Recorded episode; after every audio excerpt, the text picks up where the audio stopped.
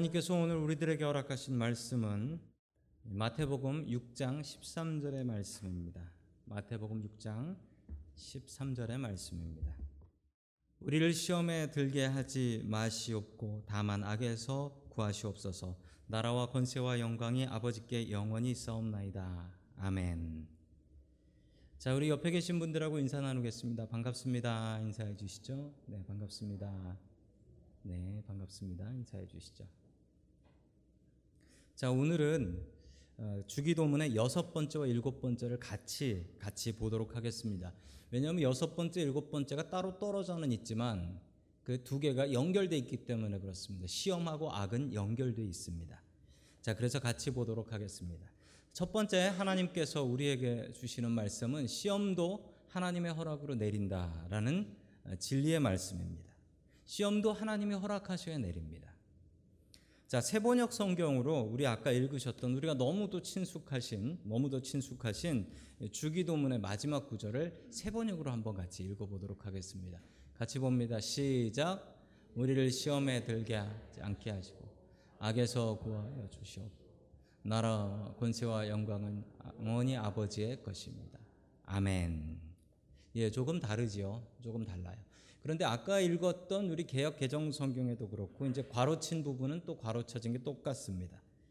아, 시험에 빠뜨리지 마시고라고 번역이 돼 있어요. 시험에 들게 하지 마시고 시험에 빠뜨리지 마시고 혹은 시련의 때로 이끌지 마시고 자 이렇게 번역될 수 있는 게 정확한 번역이라고 볼 수가 있습니다. 자 여러분 모든 시험은 하나님께서 허락하셔야 내립니다. 맞습니까? 여러분 맞습니다. 여러분 그러면 하나님께서 사람을 시험하시나요? 하나님께서 사, 하나님께서 사람을 시험하시나? 이건 좀 곤란하게 느껴집니다. 여러분 시험에는 두 종류가 있다라는 것을 지난번에도 한번 말씀을 드렸는데 다시 한번 보자면 시험에는 두 종류가 있다. 테스트는 하나님한테서 내리는 거다. 목적은 신앙을 연단해서 더 큰 믿음 만들어 주려고. 이게 테스트예요. 자, 템테이션이라고 하는 유혹. 이거 유혹이라고 번역하는 게 맞아요. 시험보다는. 공교롭게 한글 성경은 다 시험으로 번역을 했는데 이 템테이션은 유혹이라고 번역하는 게 더 맞는 것 같습니다. 사탄이 주는 유혹, 이건 사탄한테서 오는 거지요. 자, 여러분 시험이 이 시험이 저 테스트가 하나님으로부터 온다. 그건 당연히 맞는 얘기입니다. 말 자체가 그러니까 템테이션이 하나님의 허락하에 오느냐? 네, 그렇습니다. 성경에 아주 유명한 예가 있죠. 어디에 나옵니까? 욥기에 나옵니다. 우리 욥기 1장 12절 말씀 같이 봅니다. 시작. 주님께서 사탄에게 말씀하셨다. 그가 가진 모든 것을 다 내게 맡겨 보겠다. 다만 그의 손을 대지 말아라. 그때 사탄이 주님 앞에서 물러갔다. 아멘. 하나님하고 사탄하고 대화하다가 대화하다가 사탄이 욥을 시험하겠다라고 하니까 하나님께서 허락을 하십니다. 자, 그 얘기는 뭐냐면 우리한테 그 사탄이 오는 시험이 있다 할지라도 그건 사탄 마음대로 우리한테 주느냐? 아니요. 세상에 어떤 것이 하나님의 허락 없이 될 수 있는 게 있겠습니까? 여러분, 중요한 것은 이 모든 것이 하나님의 허락으로 온다라는 것입니다. 여러분, 그러니까 우리가 기도해야 합니다. 이런 시험을 피하려면 기도해야 됩니다. 여러분 욥이 당했던 이 시험을 이거를 달가이 하나님 나한테도 이런 시험 주십시오 하실 분이 여기에 한 분이라도 계시겠습니까? 없지요. 끔찍한 일이지요. 여러분 이런 시험 피하시려면 어떻게 하셔야겠습니까? 여러분 하나님께 매달려야 되는 것입니다. 종종 우리가 보다 보면 우리 크리스찬인데 하나님 믿는 사람인데 엄청난 시험을 당하는 분들이 있어요. 엄청난 병에 걸리시는 분도 계시고 또 엄청난 가정의 괴로움과 사업의 괴로움을 당하시는 분들도 계셔요. 여러분 그분들 바라보면서 저 봐라 예수 똑바로 안 믿더니 저렇게 됐다라고 하실 만큼 자신 있는 분 있으세요? 없습니다. 없습니다. 하나님께서 시험 주실 때 이 시험이 내리는데 정말 이거 기준 기준도 없는 것 같아요. 사람으로는 보면 야 저런 시험이 저 사람한테 왜 내리나 나한테 안 내린 게 감사하다라고 밖에 얘기할 수가 없습니다. 여러분 그러면 이런 시험을 어떻게 피할 수가 있겠습니까? 여러분 그 시험을 피하는 방법이 마태복음 26장 41절에 나와 있습니다. 우리 같이 읽습니다. 시작. 시험에 빠지지 않도록 깨어서 기도하라. 마음은 원하지만 육신이 약하구나. 아멘. 자, 한글 성경은 시험이라고 되어 있는데 유혹이라고 다시 번역이 되어 있습니다. 왜냐하면 영어로 temptation이라고 되어 있거든요. 그래서 새, 새 성경에는 이걸 구별해서 될 수 있으면 구별해서 설명을 하고 있습니다. 여러분 시험은 무엇으로 막을 수 있다? 무엇으로 막을 수 있다? 기도로 막을 수 있다. 겟세만의 동산에서 기도하시면서 하신 말씀이에요. 시험 당한 새 제자들에게 하시는 말씀이에요. 시험을 피하는 방법은 기도하는 것이다. 여러분 기도하면 시험을 피할 수 있습니다. 기도 안 하면 하나님께서 너 기도 좀 해야 되겠다라고 시험을 주시든지 사탄이 야 저거 만만해 보이는구나라고 해서 템테이션을 하든지 둘 중에 하나가 온다는 사실입니다. 여러분 어떤 게 어떤 건지 알 수는 없지만 시험을 막는 가장 중요한 방법은 무엇이다? 기도하는 것이다. 여러분 기도를 쌓아놓고 사십시오. 여러분 기도가 약해지는 그 순간 시험이 옵니다. 기도하면 시험이 나가고 기도 안 하면 시험 들어오고 이길 힘도 없고 여러분 기도함으로 시험을 피할 수 있습니다. 여러분 오늘 기도하러 나오셨죠? 여러분 기도를 통해서 시험을 피하는 은혜가 있기를 주님의 이름으로 간절히 축원합니다. 아멘. 두 번째 하나님께서 우리에게 주시는 말씀은 시험을 기쁘게 받으라라는 말씀입니다. 여러분 여기서 시험은 하나님께서 주시는 시험이에요. 템테이션이 아니라 그렇지만 여러분 테스트든 템테이션이든 뭐든 오면 여러분 우리는 기쁘게 받아야 할 것입니다. 기쁘게 받아야 돼. 여러분 시험 오는 게 기쁘세요? 기쁠 리가 없죠. 시험이 기쁜 사람이 어디 있어요? 그런데 여러분 우리 야고보서 1장 2절의 말씀을 우리가 증거의 말씀으로 삼기를 원합니다. 우리 같이 야고보서 1장 2절 같이 봅니다. 시작. 나의 형제 자매 여러분 여러 가지 시험에 빠질 때에 그것을 더할 나위 없는 기쁨으로 생각하십시오. 아멘. 여러분 아멘 하셨습니다. 아멘 하셨어요. 정말 어려운 말씀이에요. 여러 가지 뭐 느낌이 안 오세요? 가지가지 별이별 시험 이건 상상도 못했다 뭐 이런 게 다 오냐는 그 시험 그 시험 올 때 여러분 우리가 가져야 될 마음이 뭐라고요? 더할 나위 없는 기쁨과 가문의 영광으로 생각하시라는 겁니다. 여러분 영, 우리가 당하는 시험이 하나님께서 주시는 것인지 사탄이 주는 건지 알 수가 없습니다. 그러나 삶의 중요한 태도는 나에게 시험이 올 때 그것을 기쁜 마음으로 받고 이기는 것입니다. 왜냐하면 시험을 이기면 내가 더 큰 믿음, 큰 사람으로 성장하기 때문에 그렇습니다. 여러분, 시험이 없는 사람이 믿음이 클까요? 안 큽니다. 여러분 학생들이 공, 시험 없으면 공부할까요? 뭐 영 안 해보신 눈치세요. 여러분 시험 없으면 공부 안 하죠. 학생들이 공부하겠습니까? 여러분 왜 시험이 기쁨 될까요? 학교 다니실 때 혹시 시험이 즐거우셨습니까? 네, 뭐 영 엉뚱한 얘기라고 저 얼굴만 껌뻑껌뻑 보시네요. 여러분 시험 기간에 어떤 학생들이 더 시험 기간을 좋아할까요? 공부 잘하는 학생, 공부 못하는 학생 누가 더 좋아할까요?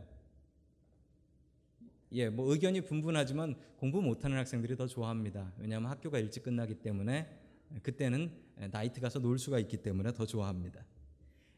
여러분 그렇지만 그 시험을 통해서 성장하는 사람은 누굽니까? 공부하고 준비한 사람이 성장하지요. 시험이 즐거운 이유는요. 여러분 그것 때문에 공부하고 나면 내가 조금이라도 더 잘하고 조금이라도 더 큰 사람 되기 때문에 그렇습니다. 여러분 만약에 야 나 시험이 스트레스 받아가지고 시험 때문에 학교 못 가겠다라고 해서 시험 볼 때 학교 안 가면 어떻게 될까요? 그 학생은 학교를 계속 다니든지 아니면 쫓겨나든지 학교를 오래 다니든지 쫓겨나든지 하게 되겠죠. 여러분 우리에게 시험이 올 때가 있습니다. 그런데 여러분 그 시험을 피하지 마십시오. 굳세게 맞서서 싸워 이기십시오. 그래야지 우리의 믿음에 성장이 있습니다. 시험 당한 만큼 괴로움 있었던 만큼 그 사람은 더 큰 믿음의 사람이 됩니다. 분명히 그렇습니다. 여러분 우리 주위에서 야 저 사람 참 믿음 좋다라고 하는 분 한번 머릿속에 생각해 보십시오. 여러분 그분한테 무엇이 있었냐면 분명히 감당할 수 없었던 정말 여러 가지 가지가지 시험이 있었습니다. 그리고 그것을 이겼기 때문에 그만큼 큰 믿음으로 자랄 수 있었던 것입니다. 여러분 시험이 올 때 그것을 두려워하지 마십시오. 그리고 그것을 기쁨으로 여겨야 합니다. 왜냐하면 그 시험을 이길 만한 힘도 하나님께서 주시기 때문에 그렇습니다. 우리 고린도전서 10장 13절의 말씀을 같이 읽습니다. 시작. 사람이 감당할 시험 밖에는 너희가 당한 것이 없나니 오직 하나님은 미쁘사 너희가 감 당하지 못할 시험 당함을 허락하지 아니하시고 시험 당할 즈음에 또한 피할 길을 내사 너희로 능히 감당하게 하시느니라. 아멘. 여러분 하나님께서 시험을 허락하시는데 시험을 허락하시는 기준이 있습니다. 기준은 뭐냐면 감당할 수 있는 있는 시험. 즉 그러므로 내가 당하고 있는 이 시험은 내가 이길 수 있다. 이거 분명히 아셔야 됩니다. 왜냐하면 내가 풀 수 있을 만한 문제고 내가 풀 수 있을 만한 고통이기 때문에 하나님께서 이 시험과 이 고통을 주셨다라는 분명한 믿음을 가지십시오.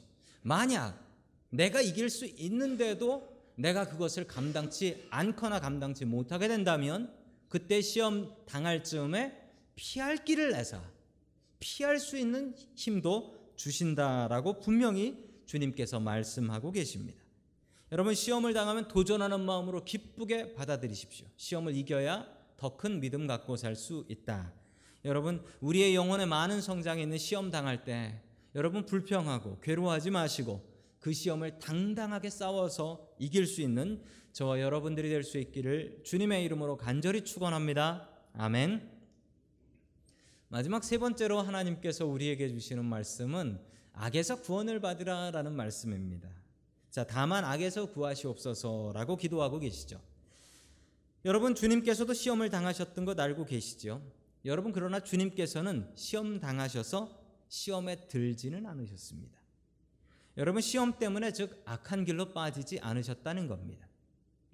여러분 시험이 뭐냐면 여러분 우리의 삶의 작은 전투들과 같습니다. 작은 전투들이에요. 작은 영적 전투들인데 이 시험에서 계속 지게 되면 어떻게 될까요? 여러분 끝내 전쟁을 지게 되는 겁니다. 작은 전투가 계속되는 것을 지면 전쟁에서 지는 거예요. 그러면 주인이 바뀌는 거예요. 전쟁에서 지면. 여러분 그 주인이 사탄입니다. 사탄이에요. 여러분 우리가 작은 시험에서 자꾸 자꾸 이겨야 됩니다. 여러분의 영적 스코어, 영적 여러분의 spiritual battle의 스코어는 어떻게 됩니까? 여러분 한번 매겨 보세요. 점수를 세 보세요. 나는 오늘 나는 오늘 영적 전투에서 얼마나 이겼나? 영적 게으름이라는 전투에서 나를 유혹하는 사탄의 유혹에서 얼마나 이겼나? 여러분 그 스코어가 쌓이면 쌓일수록 여러분은 이 영적 전쟁에서 이길 가능성이 높아지시는 거예요. 만약에 매일매일 우리가 치르는 작은 영적 전투들에서 계속해서 여러분이 지고 계신다면 여러분 삶의 주인이 아마 바뀌 게 될 것입니다. 바울은 자기 스스로를 이야기하면서 자기 속에 두 사람이 있다라고 했습니다. 옛사람과 새사람. 이 두 사람이 있는데 이 둘이 내 마음 속에서 영적 전투를 일으키고 있다. 내 힘으로는 이 옛사람을 이길 방법이 없다. 그래서 성령의 도우심을 바라고 있는 것입니다. 여러분 사람의 아, 마음 속에 악이 있어요. 저 사람 악 바쳤다라고 하죠. 저 사람 악이 바쳤다라고 얘기를 할 때 여러분 그 악은 어디서 온 겁니까? 여러분 그 악은 그 사람 마음 속에서 나온 것입니다. 그 사람의 옛 사람 속에서 나온 것입니다. 여러분 우리가 죽을 때까지 죽어서 천국 갈 때까지 우리 속에 옛 사람은 있습니다. 그 사람이 계속해서 나를 유혹합니다. 너 오늘 예배 가지 말아야지. 너 오늘 기도하지 말아야지. 말씀 보지 말아야지. 헌신하지 말아야지. 계속해서 나를 유혹하는 이 옛사람의 유혹이 죽을 때까지 나를 따라다니게 됩니다.